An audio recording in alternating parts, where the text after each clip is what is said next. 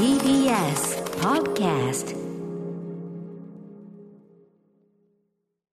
時刻は6時30分になりました4月13日火曜日、えー TBS ラジオキーステーションにお送りしているアフターシックスジャンクションパーソナリティの私ライムスター歌丸そして火曜パートナーの宇垣美里です。ここからはカルチャー界の気になる人、物、動きを紹介するカルチャートークのコーナーです。はい今夜のゲストは映画監督の今泉力也さんですいらっしゃいませあお久しぶりです。はいお久しぶりです。よろしくお願いします。でも直接こうやってお会いするのは初めてですからね。そうですね、初めましてですね。前はね、えっ、と、映画の音声ガイド特集ということで、はい。昨年5月26日火曜日にリモート出演いただいたんですけど、はい。その時のご自宅の電波状況が良くないということで、あの、そのズーム画面越しに、どうです。どちらですかって、いや、公園です。しかも、あの、雨が降ってきましたみたいな。かわいそすぎるみたいな。申し訳ない気持ち。ちょっと今日もね、ギリギリまでリモートかって言ってて、もしリモートだったらまた雨の中のま公園のたですよ可能性があったんで。危ない危ないっていうね。よかったのかな、来ていただいてしまって。よかったです。もでもです。でもそのなんかズーム画面越しにこう雨降られながらこう語るみたいななんかやっぱ今泉さんの映画みたいだと 思いながらね。なんだろう愛しいみたいな感じがすごくありました。はいはい。では早速なんですがまず今泉力也さん監督のご紹介から。はい。今泉力也監督は1981年生まれの映画監督、脚本家でいらっしゃいます。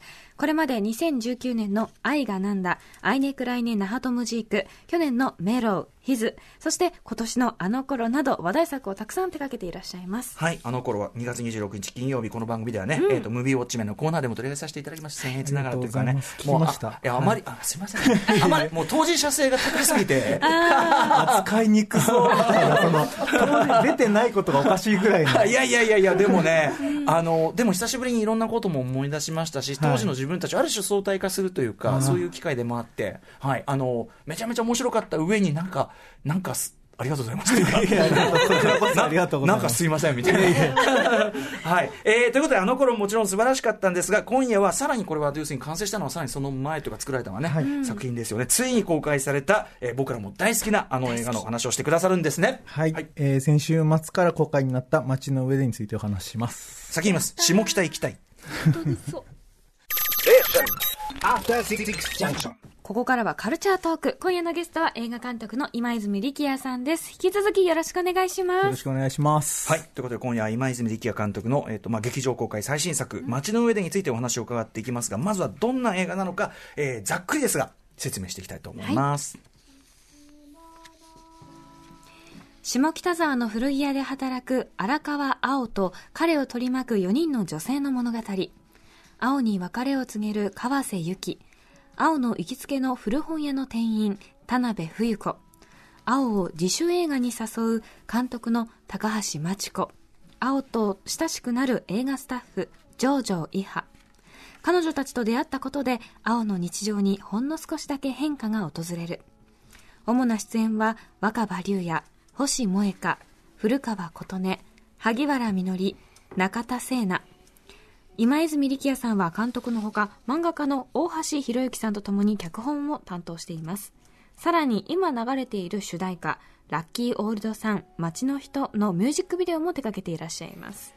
はい。ということで、まずは街の上で、えっ、と、本当に公開おめでとうございます。ありがとうございます。はいえーというのは街の上で、えー本来なら昨年の5月1日に公開される予定でしたが、新型コロナウイルスの影響で公開延期になって、えーようやく先週金曜日4月9日から公開ということで、そういうわけであの前回ご出演いただいたタイミングで僕らも見拝見してたんだけどと、はい。これやっぱり、しかも撮影されたのっていうのは、さらにその前っていうか、そう2019ですね、とかになる。19年の夏の7月に撮影してて、はい。はい10月の、まあ、下北沢映画祭って映画祭がありまして、そこから依頼されてて、うん。そこでお披露目するように作ってたんで、はい。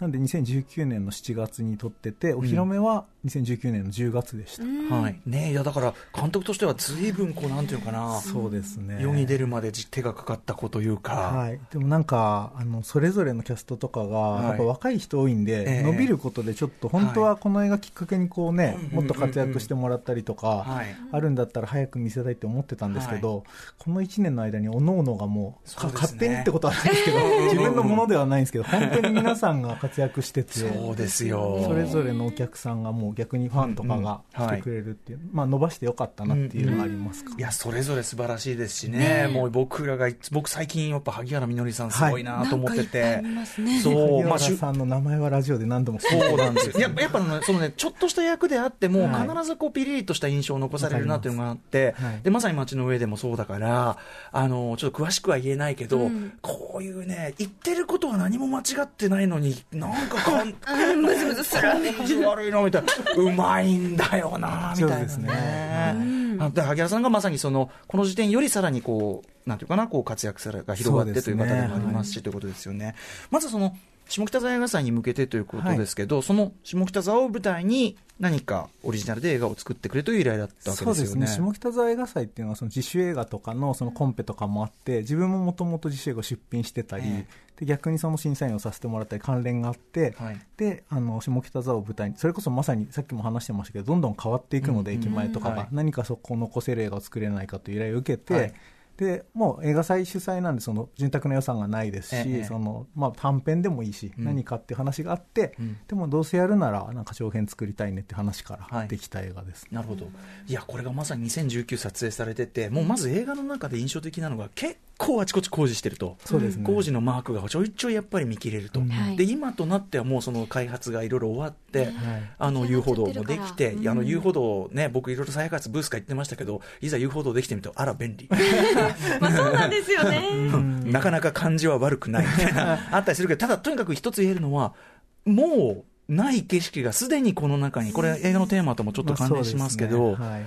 まあ、記録されてて、うん。あのーなんか、なんか図らずもというか、そこのなんか記録としてめちゃめちゃなんていうのかな、貴重だし、なんかそれ自体がもう切ないっていうか、そうですね。ものになってる感じがしますね。なんかやっぱもう変わっていく街とかその工事中っていうのはもうそこで撮るってなった時にやっぱテーマの一つに勝手になっていったのと、ええ。はいあとはなんかいつもやっぱ恋愛ものずっと作ってるので、え。そういうなんか変わらない思いみたいなことと、はい。なんかその辺がこう混ざったらとかあとはい。どうしても文化の街みたいな部分ので、それこそあの七南桐子さんの漫画とかちょっと出てきたりして、はい。うんうん。漫画の中と同じ景色を探したりとかありましたけど、はいはい。あの辺はすごくん。意識してましたかね。あの、やっぱり工事現場をあえてこう入れるっていうのも意図的な感じですか、やっぱりなんかもう自然と映っちゃうとこもあれば、ええ。そのあるカフェの窓外にあった工事とか本当偶然起きてたんで、現場行ってこれもう工事撮ろうよみたいな、うんゲリラ的に撮ったり、はい。なんかその音を生かしたりとかしてたり、あと本当はその工事中の駅前も脚本上にあったんですけど、はいうん。なんかいろいろ撮ってるうちにわざわざ工事中の駅前撮んなくてももう映ってるねみたいな感じで割愛したり、なるほど、なるはしてほど、なましたね。るほど、そうか。いや、だから結果として、今振り返ると、しかもコロナ挟んで、そうですね。なんかこう、このまあな、まあ言っちゃえばなんてことない、そのまさにね、なんか劇中でもやられている、その誰かが、誰も見ないっていうか、本来であれば目を向けることがなければ、うん。その本当にただ過ぎていくだけの時間がこんなに面白くて愛おしくてっていう。だから僕、その全然タイプ違いますけど、はい。ジョニー・トーのああいうスリとか、はい。その昔の香港の様をものすごく愛おしく撮った作品群があって、なんかそういう映画群、こう都市のはい。失われていく景色を抑えた映画群で、なんか映画祭とかこう2本立てとかうん。できんなとか、これで見て思ったりなんかしましたね。で、これあの、じゃあ映画化するというときに、あの、その漫画家の大橋博之さん、はい。ね、今、ゾッキーというね、その、えっ、と、映画版の流れもやってますけど、大橋さんをお迎えしてというのは、これはなぜ？もともと大橋さんの漫画好きだったのと、うん。やっぱその小さい作品だったんで自分も楽しみたいっていうのがあって、うんうん。で大橋さんはもう2007年とか2006年ぐらいから知り合いで、うんうん。であのーなんかあと笑いとか、うん。そういうあと一人で過ごしてる時間とかがやっぱめちゃくちゃもうセンスがあると思ってたんで,、で呼んで実際劇中でその主人公の青がはい。なんか一人で部屋で過ごしてる時間のアイデアとか、なんかこう笑いの部分を自分で書いて、まあ、終盤とかこう大団円じゃないですけど大勢集まって揉める部分とかも、はい大好き。自分でちょっと書いてて、はい。これコントになりそうとか思ったらやっぱ切り取っちゃったりこれちょっとやりすぎかもとかなったら削るんですけど、うん。うんうんうんはい。大橋さんがいて大橋さんがそのセンスを信じてる人が、はい。い、やここは残した方がいいよみたいな。だからなんか増えてったりとか、なるほど、なるそほど。ういう意味ですごくこう手伝ってもらったりでしたね。はいはい、ミニマルになりすぎないっていうか、そうですね。そこでやっぱあの大団円はちょっと多くは言いませんが、はいや、そこ。いや、なかなかそのオールスターじゃないけど、本当に大団円、まさしく。そうですね。うんちょっとでも群像劇何本も作ってて、え困ったら全員集合させたら終われるみたいな、それちょっと一つの手としてあるんで。確かにそうそう。確かに集まりがち。サトティ集まりがち。あそうそう。全員集まったら終われるみたいなのがちょっとあって。はいいやいや、でも今回、逆に言うと、その集まって揉めるっていうか、そこで初めて会う人もいっぱいいるし、まあそうです。お前誰だそこが、お前誰だがもう最高です。そうそう。それでね、お前誰だ脚本なくて。ややりながらこれお前誰だなみたいな空気になったんで、はいそれ見てもらってですいけど。やー、どこでそのセリフが出るかね。はい最高でした。全然文脈違うけど、あのちょうどあの吉田大八監督とねあの騙し絵の牙で、お前誰だっていう最大の爆笑セリフがあって リフちょっ最高。とリンクしてたんですそう、だから今同時、皆さん、あの、お前誰だっていう爆笑セリフがある映画が同時に日本かかってる奇跡的なタイミング。言いたくなる。あとやっぱその監督、まあ、恋愛映画って言い方できると思いますけど、なんなんていうかな、その、好きってなんかわけわかんないというか、好きのわけわかんなさっていうか、うんその厄介さとかっていうのをやっぱり大きく言えば描かれてると思うんですけど、その中でその、今回は、まあ、監督の中で、まあ、あの頃もあそうですけど、うん。なんていうかな、だ、ダメ男の子シリーズっていうか、そうね。うん、まあ、サトティとかね、いろんなキャラクターちょいちょい出てきますけど、はい。はい今回の若葉龍也さんいの青のなんかこう、でも、なんていうかな好、き。ダメだけど、いいね。あれなんですかね、あの、だからその、あ割とダメですし、そうですね。あのーまあ、はっきりアウトな言動を取る時もあるけど、はいはいでも、全然悪い子じゃないっていうか、その、悪くない感じ。このかんキャラクター造形っていうか、やっぱここ、当然その青くんをずっと見てるわけだから、はい。勝負だと思うんですけど、はい。このキャラクターはこうどうやって出てくるんですか、一番最初本当に依頼された時に何個かアイデアがあった一個に、本当カウリスマキっていう監督の映画みたいない。主人公がここ朴突でモテたりとか恋愛なんか慣れてなくて、ええみたいな人がこういろんな人に巻き込まれていくみたいな話にうんうん。したいなみたいなのが一個と、はい。あとなんか本当にあのジャームッシュのはい「コーヒーシガレッツ」って映画があって、ええ本当にカフェとかでただ会話しててみたいな,、なんかその2つが頭にあって。でその中からこうなんか朴突な人物に、はい。もう本当にいろんな人にただ絡まれて結構巻き込まれてくだけうん確かにの確かに。いろんな女性にあって。あれ自分のこと好きなのかなと思ったら違うかもとか、はい。ろんなことがなんかその辺から作ってってたのと、はい。あとはなんかやっぱなんですかね。あと主人公が、うん。なんていうか、まあ、モテなさもそうなんですけど、そういうなん,、うん、なんかその朴突な人みたいな人とかあんまうまくいかないことが多い人とか、えなんかそういう人に興味があるっていうのはずっとあるんで、なんかそれを描いてて別に女性たちもめっちゃモテる人とかじゃないので、そうそうですね。うんうん。なんかその辺がこうまく親しみやすい人たちとか、うんうん隣に住んでそうな人みたいになればなっていうのは考えてます、まさに下北沢に多分生きてる人たちがいる感じがすごくして、本当行ったら会えそうみたいな、うんうん。だからみんなのこと多分好きになっちゃったんだなって思います、だし、その会話シーンの、その、なんていうかな、リアルさと面白さの両立っていうか、まあ、長回しでずっと撮ってて、あの、本当にこういう会話は起こりうる。けど、もう同時にめちゃめちゃ面白い。はい。その、自然さとか、言ってみれば不自然な起伏がない、けど、めちゃめちゃ面白いみたいな。これでどうやって作るのか。だから僕、近年だとやっぱ今泉昔だったら例えば森田清水さんとか何にも起こんなくても面白い、はい。あったけど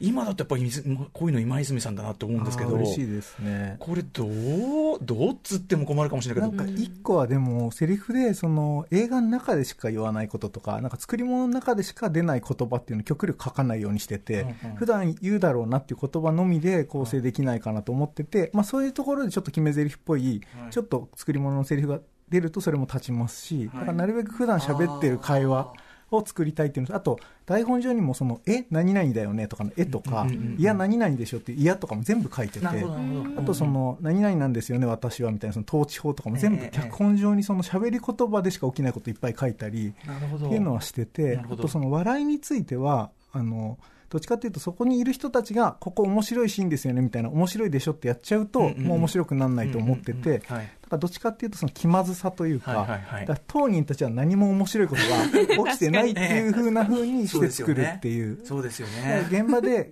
脚本読んでてここ面白いなと思っちゃってる役者さんが、うんうん。なんかあここって面白いシーンなのに面白くならないみたいに思っちゃったらああ面白いと思ってるからもうダメですみたいな、はいはいはいはい。もう全然真剣にその、うんうん。一生懸命言うだけですみたいな、だから現場でその爆笑シーンじゃないけど、なんかそういうような感覚じゃない方がいいわけですね、むしろね。そうですそうです。なんなら現場にいたらそこそこいたたまれないみたいな。そう辛いです本人たちは何も面白くなくて、うん。横にいるだからあの青がずっと困ってるみたいな、はいはい。そういう風にしたくて。若葉さんはもちろんうまいのは知ってるけど、はい。この人本当に役柄ごとで全然本当に違うように見えちゃう凄さがあって、あのやっぱ特にこの役って受けのうまさというのかな？例えばあの古古着屋さんでお勤めされてて、僕も大好きなのはあの あの T シャツを買いに来るカップルのくだりで、はい。これぜひ皆さんご覧いただきたいんですけど、まずまずもってキャスティングが結構もう結構勝負じゃないですか、うん。あの男の子のあの二人をどっから連れてきたかみたいな。そうですそうですそうです。いやなんかワークショップやってたんですよ、ええ。でワークショップオーディションみたいな。だから本当にあんま経験ない人とかも含めたオーディションをして50人ぐらいお会いして、ええ。そこから10人ぐらい選んでるんですけど、はいその2人であってであの男の子は実はあの頃でうん。出てて、AV の握手会に行ってはい。なんかお弁当を渡す男の子として出て分かった。あーそうだ。そう。だそうだそうだ。ああそうだ。ああ気づいた。ああつながった。結構あの頃に、こっちが先だったんですけど、街の上でから何人も投入してて、それこそ中田聖奈さんもそうなんですけど、そうだったんです。今気つながった。あれがちょっと髪の長さと変わってますけど、はいはいはい。そうですね。なるほどだから本ね当に逆に当て書きした部分もあって、人を選んでから本書いてるんで、この二人カップルになりそうだな、この二人こんな会話してそうだなっていうのを書いてはいったりはしてましたね。あるいはその現場で膨らんでいったりとか、僕、このあのパパンフレットのあれでよ、あの拝読したあれで言うと、えージョージョ伊派役のこの、えー、と中田聖奈さんが、はいあの劇中だと関西弁、まあ、兵庫出身ということで、まあ、それこそまさに宇垣さんと素も同じね晴らしい関西弁でした。うん、あのじゃないですか、でもこれとかも割とこう、あの中から出てきたっていうか、そうですね、もともと標準語で書いてて、うん。ただ本読みをするときに、あの一回、まあ、関西弁、しかも大学生っていう設定なんで、ええ別に関西弁でもおかしくないので、うんうん。関西弁でやってみますかって言って、うんで中田さん関西弁で、あの、え若葉さんは普通に標準語でええ。本読みしたんですけど、ちゃんと俺伝えってなくて、若葉さんに。若葉さんいきなり標準語の台本を中田さん勝手に関西弁で喋り出したと思ったらしくて、やばいやついるぞみたいになって。て。ちょっと、ちょっと、推しが、あれ、アドリブの推し強すぎなん。標準語の読み合わせの時点で全部関西弁に変えたやつがいるみたいになっちゃってて、いや違う違う。え、ちゃんと監督言ってたんですかみたいな。それしかも最近の公開に向けて取材まで若葉さんはえそうなんだ。ええそれでそれ？いろんな取材受けるたんびに、中田さんやばい人ですみたいな。それ全然そんなわけないでしょ。なるほど。それ、青っぽいわ、なんかでも。それでもう、え関西弁に直した方がよくて、はい自分が関西の言葉書けないんで,、うんうんで、関西弁で行くってなった後も台本も遂行してて、はいなんか俺わかんないなんとかデッシャルとか書いちゃってて、それなんか 中田さんにいや言わない言わないみたいな。それを全部こう直してもらって。それ、今地さん、それ、さすがにわかりますよ。どこまで書いてるか分かんないけど。それをでも直して鶴瓶さんしか言わないですじゃん。鶴瓶さんイメージしてただからこそのすごく、あの、聞いてても納得の関西弁でした。でもね、その年齢とか、彼女が言う関西弁に直してもらったんで、全はい部。はい。あのまあ、これもご覧になっていただいて、ぜひね、あれですけど、やっぱりその、あの、このいはちゃんというこの彼女は、やっぱり一番青の距離感がすごくこう、いきなりふっとこう縮めてくる人でもあって、うん。そこでやっぱり、あの、唯一関西弁でふっとこう、そこに座ってる感じが見事にはまってるし。これも後で知ったんですけど、公開に向けて、中田さんが、そのやっぱ関西弁ってどうしても距離が近くなるから、あの恋愛とかに発展するかしないかみたいなその距離感も難しい役だから、なるべく雑に吐いてたっていうのを後で教えてくれて。雑に？あの関西弁でこう丁寧にやると、やっぱすごく相手を空いてる感じとかの距離になっちゃうから、関西弁だけど、なるべく雑にこう投げていく感じにしてたっていうのを、後で、本当取材のタイミングで聞いて、あやってくれてたんだみたいな。じゃあ関西弁にしながらもちょっとチューニングしてた。してたみたいですね。すごい。役者陣すごいわ。へえ。みんなそれぞれに、だからその、この微妙さみたいなところで、やっぱりそれぞれの解釈もあってとか。そうですね。あとなんかこっちでやっぱ決め手じゃなくて、今みたいに結構もう委ねてって本人たちの魅力がそうした方が出ると思ってるので、はいあんま先にどのシーン撮るときも、はい。細かいこと説明して、こういう関係性でこういう距離感でとか全部言わないんですよね、うん現場で。うん。一回やってもらって、うんうんで、なんかちょっと違ったら微調整するんですけど、はい。基本的にやっぱ役者さんが思ってる考えとかアイデアの方が面白い時もあるんで、うんうんうん。なるほどと思いながら、自分も楽しみながら現場にいるというのが多いですね。じゃあ結構そういうこう監督も持ってみなかったような、まあ、そうですね。あれが生かされてる部分も多ありいんですか？ますありますね、なんかあんまもうネタバレになっちゃうからあれですけど、うんうん。終盤その本当に山場でこうなんだろう玄関先で行われることとかいくつかあるんですけど、ええ。そういうシーンとか俺が思ってないようなテンションだったりとか、あ、はい。こんなテンションなのみたいなシーンとかあったり、ね。なんかそういうのは背筋が凍るシーンありましたけどね。背筋凍るところとなんかじんわりのところとある、はいそのじんわりがあんなテンションみたいなのとかあったり、なんか意外なところはいろいろありました、うんうんうんあとね、意外で言うと、これはあの前回、それこそ1年前にこの映画のお話しした時に、どうしても僕、いやー、やっぱり成田凌さんって、そうですよね。成田凌さんってっていう、これ出てくるわけですけどね、友情出まあ、演する。俳優っていう役で出てるっていうところまではね、うん。あのは言ってて言うんですけどやっぱなんか俳優役を役者さんがやるの難しいじゃないですか、うん。はいはい。成田さん多分ちょっとだけ嫌な俳優みたいな演じ方がこれもね、だ。から、あの、萩原みのりさんのそのね、あの、まあ、自主制作の監督役もそうだけど、別に間違ったこと言ってるわけじゃない。言ってないんですよね。そんな露骨に悪感じ悪いこと言ってるわけじゃない。はい。普通に言ったことに受け答えしてるんだけど、はい。なんかやだ。なんだろう。多分衣装とはい。ちょっとだけ、多分成田の中にモデルがいたのかもしれないですけど嫌な俳優わかんないですよ。なんかこう、うん、うん、みたいな、こう、そうなずきながら完全に見下している。そうそうそうなんですようん控え室入ってなんか眼鏡を外しておくんですけど、はいその眼鏡何なのみたいな、その、動画入ってるのかなんかわかんないけど、あ、そっか。そうあの感じがもうの感じね、そう、あれ伊達なんですよね、多あ分。れはちょっとイキリなんだ、そこは。そう思ってました。でもあれも指示してないんで、うわもう一回見よう勝手にやってくれてこれる。しかも成田さんが本当に美味しい役だし、一方ではその若葉龍英さんはめちゃくちゃそれね、あのそのま負けず劣らずの芸達者なのに、下手な人やるっていう。あ、そうです、そうです、そうです、ね。このうまさでもあるし、っていうふうに言ってますけど、見てる間、本当にそこに人が生きてるようにしか思えないし、僕見ながらもうずっとこう上で、いや違う違う、友人、友人、友達だ、友人。友達と友人くだりね。はい、このくだりとか。で、まんまとそれが、あの、回収されて、あ、恥ずかしい。見つかされた今泉さんみたいなね。そういうのも含めてですね、もう僕は今泉さんどの作品も好きですけど、なんか、何回もこれ見返しちゃうかもなっていうか、嬉しいですね。この時間に帰ってきちゃう感じがあるぐらい、僕大好きですね。ありがとうございます。はい。えーということで、最後に改めて今泉力也監督最新作、街の上で現在公開中です。えーこれ、あの、割と公開感がさらに広がってるすすでに今日もちょっと増えてて、あら。うんあと渋谷がちょっと1日6回になったりとおか、最新も倍増しそうで、来週から。はいめちゃめちゃ面白いんで。どどね広がっていくということですからぜひ映画の公式サイトをご確認ください、はい、えー、まあ、ウィーウォッチメン、あの、僭越ながらガチャリストにも引き続き入れさせていただきますので。嬉しいですね。いや、とんでもないです。もう、あの、もう大好きなんです、本当に。ねえ。青なんだろう青この青が好き。そうもう一回振り返って会いたいのよ、あの人たちにっていう気持ちが、うんねえはい。田辺さんもいい人だったな、なんだかんだでな。なんか2回見ると、その冒頭のナレーションで始まってるのそうが誰の声かも分かってくるとかあるんで、ぜひぜひ。あんな失礼なこと言われたのにさ。そう。とかいろいろ、皆さんこうやってね、あの、キャッキャキャッキャね、あの、話すのが楽しいですよ、本当に。はい。ということで、ここまでのゲストは映画監督今泉力也さんでした。ありがとうございましたありがとう。ございますありが。とうございました After Six Junction.